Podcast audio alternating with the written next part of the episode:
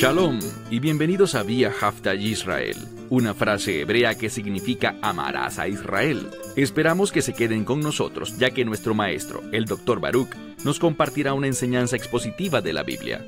El Dr. Baruch es profesor titular del Instituto Sera Abraham, con sede en Israel. Aunque todos los cursos en el instituto se imparten en hebreo, el Dr. Baruch se complace en compartir esta enseñanza en inglés con doblaje al español. Para más información, visítenos en amarazaisrael.org o descargue nuestra aplicación móvil Mi Estudio Bíblico. Aquí está Baruch y la lección de hoy.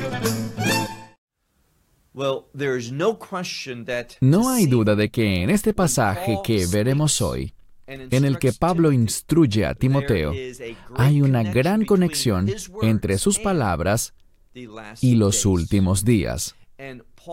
Pablo quería que Timoteo, aun cuando él vivió hace tantos años atrás, se comportara de la manera en que nosotros debemos comportarnos. si nos toca ser esa generación que será testigo del cumplimiento de lo que anunciaron los profetas, es decir, esos eventos que deben suceder para que se establezca el reino de Dios. Y no se equivoquen, no estamos viendo que el mundo esté siendo perfeccionado por el cuerpo de creyentes, por la congregación de los redimidos, por la iglesia. No vemos una mejora, sino que bíblicamente, y en eso es que debemos confiar, en el testimonio de la Escritura, vemos que este mundo se alejará aún más de Dios. No vemos nada en la Escritura que apoye la falsa doctrina de que la Iglesia dominará los medios de comunicación, la educación, la política, las artes y todo lo demás. Eso no lo vemos. Podrá ser una idea agradable, podrá hacernos sentir animados y motivados, pero es falso. Y creo que es hora de denunciar a estos individuos que andan divulgando un mensaje de falsedad, de engaño, en vez de apegarse a lo que dicen las escrituras. Así que, en la lección de hoy, vamos a ver qué dicen las escrituras con respecto a este tema. Segunda a Timoteo, capítulo 3, iniciando en el verso 1. Segunda epístola a Timoteo, capítulo 3, verso 1. Vamos a traducir esto de la manera más literal posible. Leemos. Pero esto debes saber. Puede que no parezca correcto el orden de las palabras según la versión que tengas de la Biblia, pero quiero respetar el orden que tiene el texto tanto como sea posible. Los idiomas distintos al griego pueden tener limitaciones, pero podemos respetar el texto griego traduciendo literalmente con estas palabras. Pero esto, y allí es donde está el énfasis. Él dijo, pero esto debes saber. ¿Qué es lo que debemos saber? Que en los últimos días, y se refiere justamente a eso, a los tiempos finales. ¿Qué son los tiempos finales? Son tiempos de transición en los que el mundo, tal como lo conocemos, llegará a su fin. Y los eventos de los últimos días traerán el juicio de Dios, la ira consumidora de Dios. Si lees el libro de Apocalipsis, verás lo que Dios dice sobre los juicios de las trompetas y lo que dice sobre los juicios de las copas. Como sea que se describa, se refiere al derramamiento de la ira de Dios, al vaciado de esas copas sobre este mundo. Toda la destrucción, muerte y sufrimiento que se producirá, y todo eso como consecuencia del pecado. El pecado que está llegando a su fin, y alabado sea Dios por su ira. No oímos decir esto tanto como deberíamos. Alabado sea Dios por su ira. ¿Y saben por qué alabo a Dios por su ira? Porque su ira fue derramada en la cruz por mí. Y gracias a eso, no tengo que preocuparme por la ira de Dios. El Mesías tomó la ira de Dios cuando murió en la cruz. Él la tomó completa y cabalmente. No hay nada pendiente con el pueblo de Dios. No somos un pueblo condenado, sino un pueblo que es victorioso a través de la cruz. Por lo tanto, alabado sea Dios por su ira, porque hay una estrecha relación entre la ira de Dios y la cruz. Y Pablo había dicho que él se gloriaba en la cruz, es decir, que se gloriaba en la ira de Dios que el Mesías recibió en lugar nuestro, por lo que debemos estar confiados y seguros. Sigamos leyendo. Pero esto debe saber que en los últimos días, y luego tenemos una frase que significa estar presente. Algo estará presente. ¿Qué cosa? Bien, en muchas Biblias dice tiempos peligrosos. Y la palabra peligroso significa simplemente tiempos que serán muy, pero muy difíciles de soportar. Es decir, en la carne, en lo natural, no podrás soportar esas cosas. Esto hay que verlo desde dos niveles. Primero que todo, si eres creyente, vas a experimentar tiempos peligrosos en los últimos días, pero el origen de ese peligro no es Dios, no es la ira de Dios, no es el castigo de Dios, ni nada por el estilo nosotros encontraremos peligros debido a individuos impíos que han rechazado una relación de pacto con Dios, han rechazado su gracia, han rechazado su amor. Sigamos leyendo. Pero esto debe saber que en los últimos días estarán presentes tiempos peligrosos o difíciles. Ahora pasemos al verso 2. Aquí se especifica muy bien cómo será y es algo que habremos de esperar. ¿Qué debemos esperar? Porque habrá hombres, y esto se refiere a la gente en general, está en masculino, pero se refiere a personas, hombres y mujeres, que son amantes de sí mismas. No serán individuos que aman a Dios, que caminan con Él, que aceptan su verdad, que experimentan la unción del Espíritu, sino todo lo contrario. Ellos serán amantes de sí mismos y también amantes del dinero. No es por accidente que estas dos cosas aparezcan juntas. Si tienes un fuerte deseo o amor por la riqueza, también serás amante de ti mismo. Y eso es muy peligroso. Cuando somos egocéntricos, no estamos caminando en la verdad. El que se ama a sí mismo, y aquí podemos citar el libro de Josué, capítulo 24, verso 14, donde se habla de individuos que practican la idolatría. Y la idolatría es un acto de egoísmo. Tú eliges a esos dioses por deseos egoístas que tú crees que ellos te ayudarán a hacer realidad o porque ellos permitirán los actos pecaminosos que tú quieres hacer. La idolatría siempre está motivada en el egoísmo, en conseguir lo que tú quieres, y esto será un espíritu fuerte en los últimos días. Sigamos leyendo serán hombres amantes de sí mismos, amantes del dinero, vanagloriosos, jactanciosos y que además están llenos de soberbia.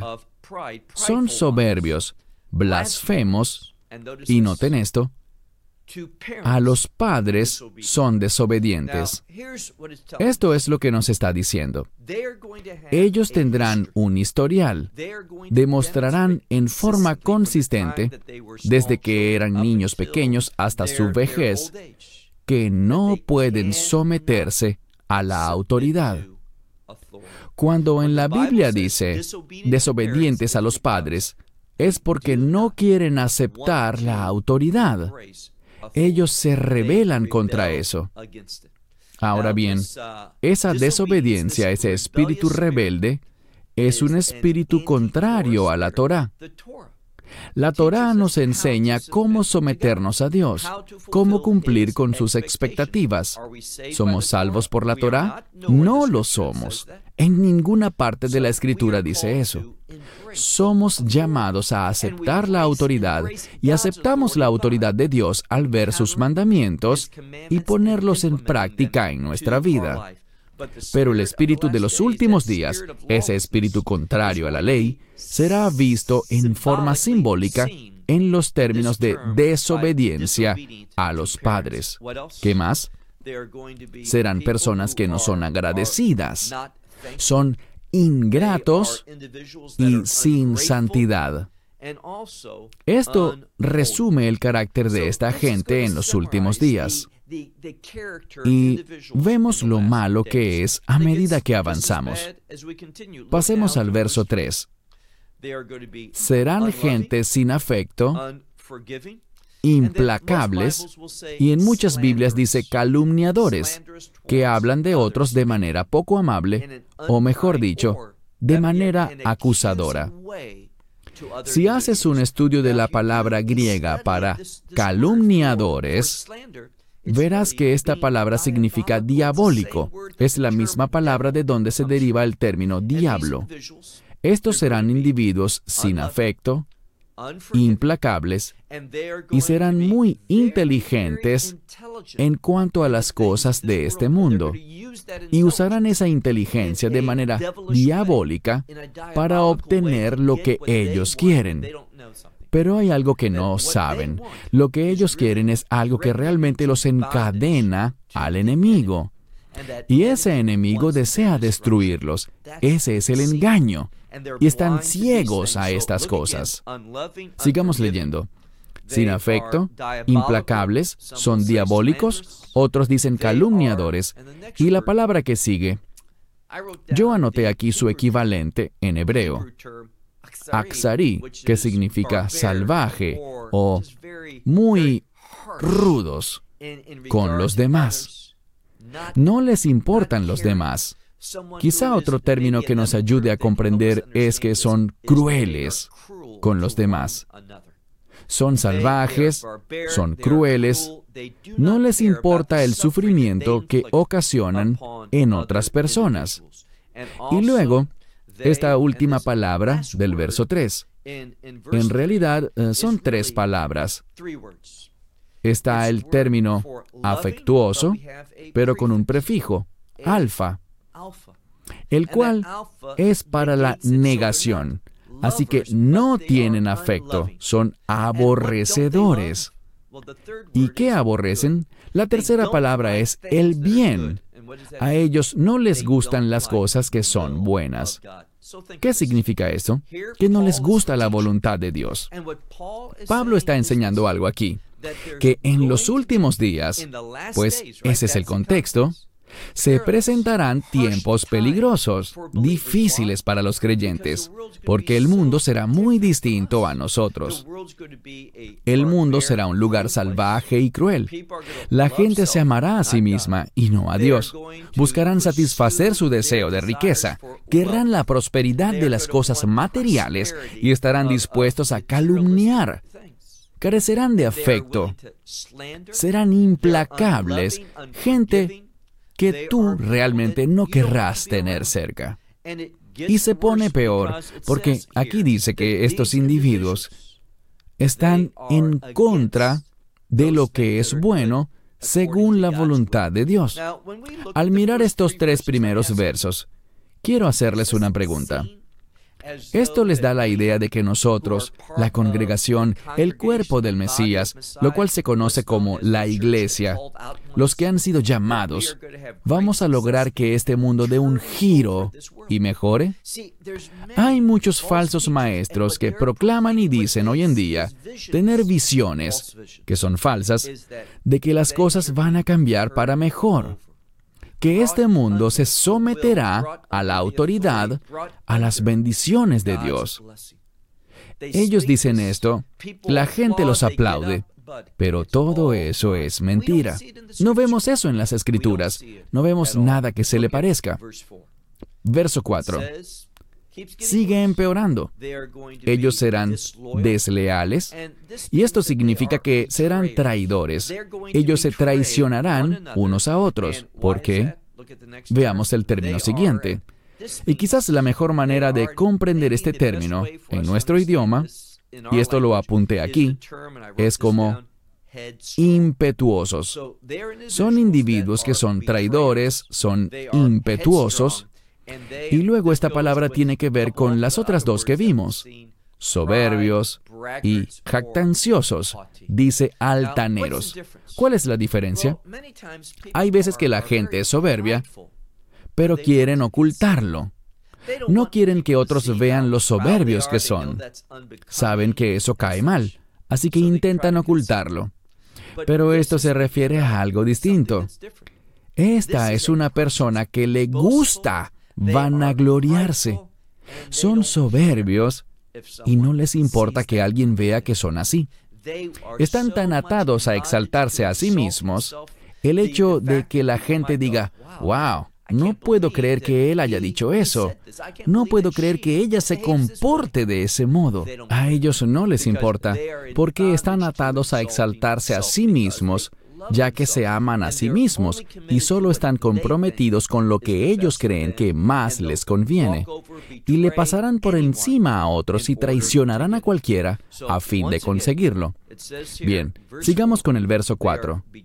Son traidores, impetuosos, altaneros, y noten esto, son amantes de los placeres. Y aquí la palabra placeres se refiere a placeres sensuales, carnales, físicos, que puedes sentir en la propia carne de tu ser. Esto se relaciona con algo que dije anteriormente acerca de esa expresión del judaísmo hasídico, nefesh bihimit, el instinto animal, y lo sienten en la carne, esa gratificación en la carne, es lo que les encanta. Y de nuevo, están atados a eso. Y hay de aquel que niegue eso, que hable en contra de eso. Bien, sigamos. Vemos que son amantes de los placeres en vez de ser amantes de Dios. A ellos no les gusta Dios. Literalmente es la palabra filo, que tiene que ver con gustar. A ellos no les gusta Dios, no les gustan las cosas de Dios, no les gustan los estándares de Dios. Y esto es lo que sucede, y es lo que Pablo dice. Vendrá un tiempo de conflicto. En mi opinión, al ver las cosas que pasan en este mundo y el modo en que muchos gobiernos están respondiendo, podemos observar que en este momento hay un grupo de personas que no quieren obedecer, no quieren someterse a lo que desean los gobiernos. ¿Y qué pasa con ellos? Entonces son etiquetados, son anulados, son marginados. Los ponen como si fueran alborotadores. Por eso estamos en esta situación, porque ellos no quieren hacer lo que los gobiernos quieren que hagan. ¿Y qué pasará? Todo esto está abriendo el camino para algo mucho más diabólico algo que estará en contra de tu fe y mi fe. Ahora mismo tienes que hacer eso que a todos los gobiernos les encanta. Ellos quieren que la gente haga eso. Les pagan por hacerlo. Los recompensan por hacerlo. Porque quieren ver a quién pueden sobornar. ¿Quién se ama a sí mismo?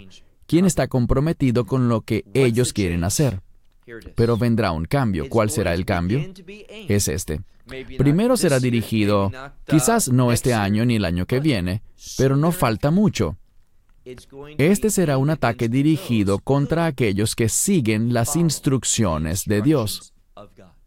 Ellos serán llamados alborotadores. Ellos serán aquellos a quienes los gobiernos no podrán tolerar y no les permitirán vivir una vida normal. Ellos buscarán a los que quieren servir a Dios y que quieren caminar según sus estándares y los oprimirán ellos serán marginados. Poco a poco les irán poniendo unas etiquetas que los identificarán como alborotadores. Esta es la gente deplorable que está causando los problemas de este mundo. Y hay que hacer algo en contra de eso. Hacia allá nos dirigimos. Y lo que estamos experimentando ahora ya saben a lo que me refiero. Lo que estamos experimentando es solo un primer paso para que le pongan las manos al pueblo de Dios. Así que son individuos que aman los placeres en vez de amar a Dios. Verso 5.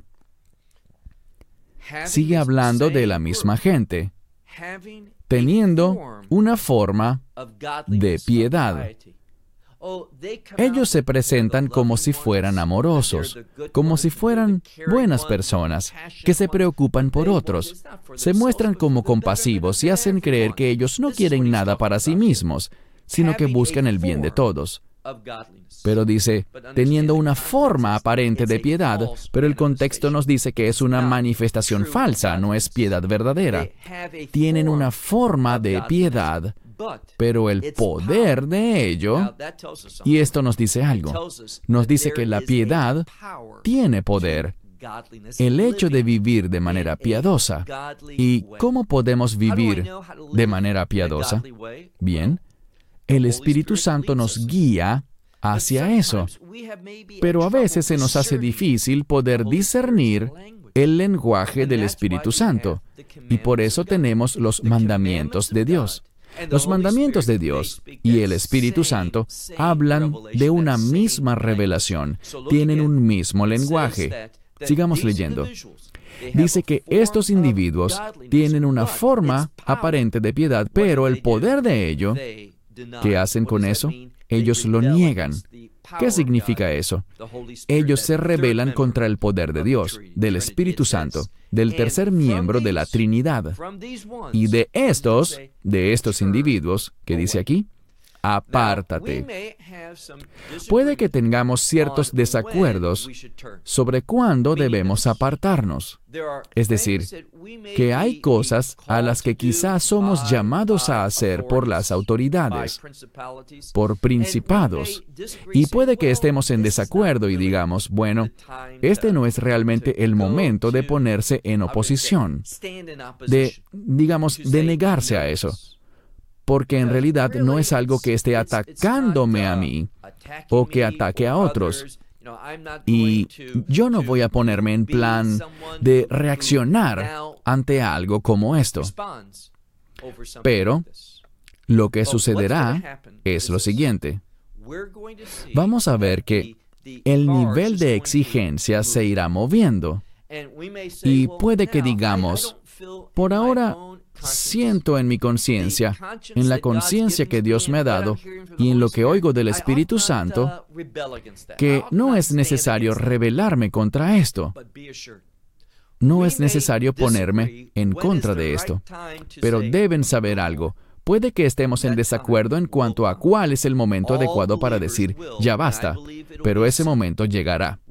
Todos los creyentes lo enfrentarán, y en mi opinión, eso será pronto vamos a decir, no, no podemos seguir tolerando esto. Y cualesquiera que sean las consecuencias, da igual. Esas consecuencias son mundanas, son cosas que podemos perder en este mundo. Pero eso qué importa? Vamos a perderlo todo al final. Eso no importa. Lo que perdamos por el bien del reino nos traerá beneficios eternos. Así que puede que tengamos desacuerdos sobre si el momento es ahora, o si es la semana que viene, o el año que viene, o cuando sea, dependiendo de lo que pase en el mundo. Pero tengan la seguridad de que vendrá. Llegará un momento en el que toda persona dirá, ya no puedo seguir aceptando esto, ya no puedo tolerar esto. Tú y yo tendremos que abrir los ojos y decir, yo reconozco esto como la actividad del enemigo y me opongo a eso. Eso vendrá. Estos individuos, dice aquí, pueden tomar una forma de piedad, pero el poder de ello niegan y de estos individuos apártate. Verso 6. Ahora veremos otra característica de estos uh, falsos creyentes. Y digo falsos creyentes porque dice aquí que tienen una apariencia de piedad. Ellos se presentarán así, pero noten lo que dice. Veamos el verso 6. De estos, de estos son Y aquí va a describirlos. Los que entran. Y esta palabra significa entrar con malicia, de manera encubierta. Literalmente quiere decir algo como disfrazarse en una falsa presentación. Así que ellos entrarán de manera engañosa, haciéndose pasar por alguien más. Entrarán en las casas de mujeres cargadas de pecado. Es decir, que van a explotar a las mujeres. Esto tiene una implicación y un mensaje muy importante, y es el siguiente. Es necesario saber esto, comprenderlo, a medida que nos acercamos más y más a los últimos días. Habrá una deshonra, habrá un ataque contra las mujeres. Quisiera contarles algo referido a esto y es lo siguiente. A veces, mi esposa y yo nos levantamos por la mañana y una de las primeras cosas que hacemos es revisar sitios de noticias en Internet. Y algunos de ellos están dejando de hacer una función periodística y publican artículos, a menudo, sobre celebridades y comentan algo sobre cierta mujer y que la mujer está empoderándose. ¿Cómo lo está haciendo? Vistiendo de una manera muy inapropiada, muy alejada de Dios. Ustedes me dirán cómo es que mostrar el propio cuerpo de una manera indebida es algo que empodera a la mujer. ¿De qué poder estamos hablando? Hay un poder allí, pero es un poder del enemigo, un poder de Satanás. Y lo que está sucediendo es que en nuestra sociedad vemos que la mujer en general está siendo cada vez más deshonrada. Vemos muchos ataques. Las mujeres en todo el mundo están sufriendo más en la actualidad. No están siendo más valoradas como debería ser. Y la escritura habla de esto. Lo que vemos es una deshonra. Y a esto se refiere la escritura en este verso. Leamos el verso 6. Habrán quienes se disfrazarán, se comportarán de manera engañosa. Literalmente es la palabra vestirse, en este caso con una falsa presentación. Y entrarán en las casas de mujeres que han sido cargadas de pecado. No se sienten bien, se sienten muy alejadas de Dios, tienen un vacío. ¿Y qué pasará entonces? Dice este versículo que estos individuos se aprovecharán de ellas. Son personas que necesitan el Evangelio, necesitan el mensaje de salvación, la esperanza del reino. Eso es lo que necesitan oír. Pero ¿qué hace esta gente? Se aprovechan de su estado espiritual y utilizan la falsedad y las conducen al mal camino porque estas mujeres tienen una variedad de deseos que las desvían y ellos las explotan. Ahora, ¿a los hombres los explotan? Por supuesto que sí. ¿Esto también se puede aplicar al hombre? Ciertamente. Pero vamos a ver en los últimos días que en la sociedad habrá una deshonra, un descrédito, una opresión dirigidos especialmente a las mujeres. Y eso está sucediendo cada vez más en la era actual. Pasemos ahora al verso 7. Estos individuos que se presentan falsamente como piadosos, dice aquí, siempre aprenden, ellos proyectan una gran imagen de estudiar la palabra. Dice, siempre aprenden, pero nunca acaban de llegar al conocimiento de la verdad. Dice aquí literalmente, nunca son capaces de llegar al conocimiento de la verdad. Ellos no conocen la verdad. Quiero comentarles que hay muchos ministerios que entran en esta categoría, que predican sobre prosperidad, que hablan de la venida de un tiempo maravilloso de piedad y santidad y que la iglesia será la que lo haga posible. Es esa falsa doctrina que dice que tendremos dominio sobre el mundo antes del establecimiento del reino de Dios y la segunda venida del Mesías. Todo eso es falso. Y podría comentar sobre unos pocos ministerios muy conocidos que son falsos en este aspecto, pero yo espero que sean lo bastante maduros para saber quiénes son y verlo como se nos está describiendo. Ellos hacen algo. Ellos oprimen a las personas más débiles, a las mujeres, y siempre aprenden, dan esa impresión, pero nunca son capaces de llegar al conocimiento de la verdad. Verso 8. Ahora, cuyo ejemplo, lo que dice aquí es que estos son ejemplos. Y ahora dirá quiénes son. Aquí se menciona a dos personas. Y a estos no se les menciona específicamente por su nombre en el Antiguo Testamento en particular en el libro de Éxodo. Hay un documento llamado Targum Yohanan. Es una traducción con una ayuda, una especie de amplificación en la traducción de la Torah. Y le citaré dos capítulos del Éxodo. Éxodo capítulo 7 y Éxodo capítulo 22. Y nos encontramos a esos dos individuos, pero no en la Biblia. Oigan esto con atención. Sus nombres no aparecen en la Biblia, pero aparecen en antiguos escritos rabínicos de los sabios antes de los rabinos, durante lo que se conoce como la época de los sabios. ¿Y qué vemos? Bien, estos dos son ejemplos para entender el fenómeno del que estamos hablando en esta primera mitad del capítulo 3 de Segunda a Timoteo. Y tenemos el primer nombre. Lo diremos de forma literal.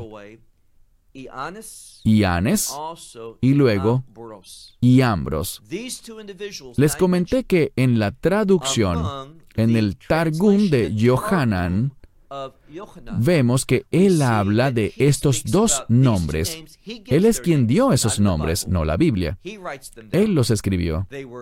Eran conocidos en la antigua literatura judía como dos, dos falsos magos de Egipto que hicieron cosas poderosas, pero las hicieron usando el poder de la oscuridad, con ayuda satánica. Y vemos que Pablo usó esos dos nombres y dijo que esos dos individuos, y recuerden que en Éxodo capítulo 7 y 22 se habla de eso que acabamos de mencionar, y eso fue para oprimir y explotar a las viudas y a los miembros más débiles de la sociedad para lograr sus objetivos.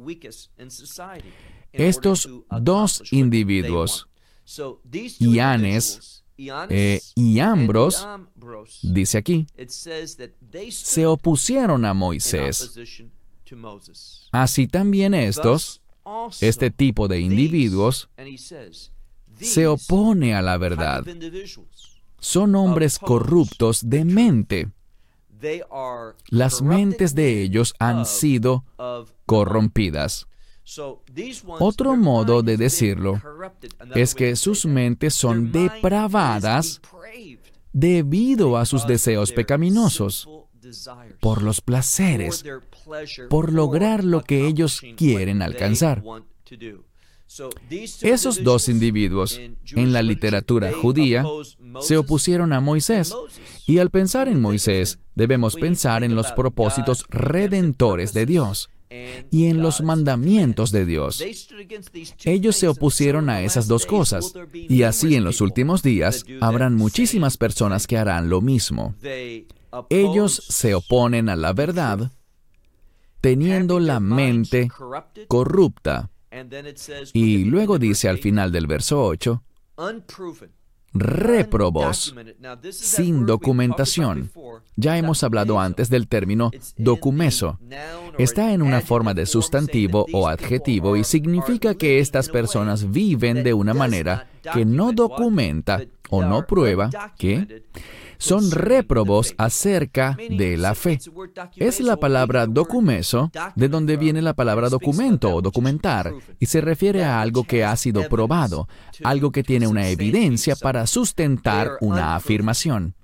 Ellos son réprobos, no están documentados acerca de su fe. No hay ninguna evidencia de que ellos pertenezcan a la fe. Continuemos leyendo en el verso 8 pero ellos no llegarán lejos, es decir, ellos no tendrán éxito, ellos no lograrán sus objetivos, ellos serán cercenados por la ira de Dios. Alabado sea Dios por eso. Y si no alabas a Dios por su ira, es que no estás entendiendo temas bíblicos fundamentales de la Escritura. La ira de Dios es buena. Lee el libro de Apocalipsis capítulo 18. El cielo alaba a Dios por su ira que es derramada sobre estos individuos. Bien, ellos son réprobos acerca de la verdad.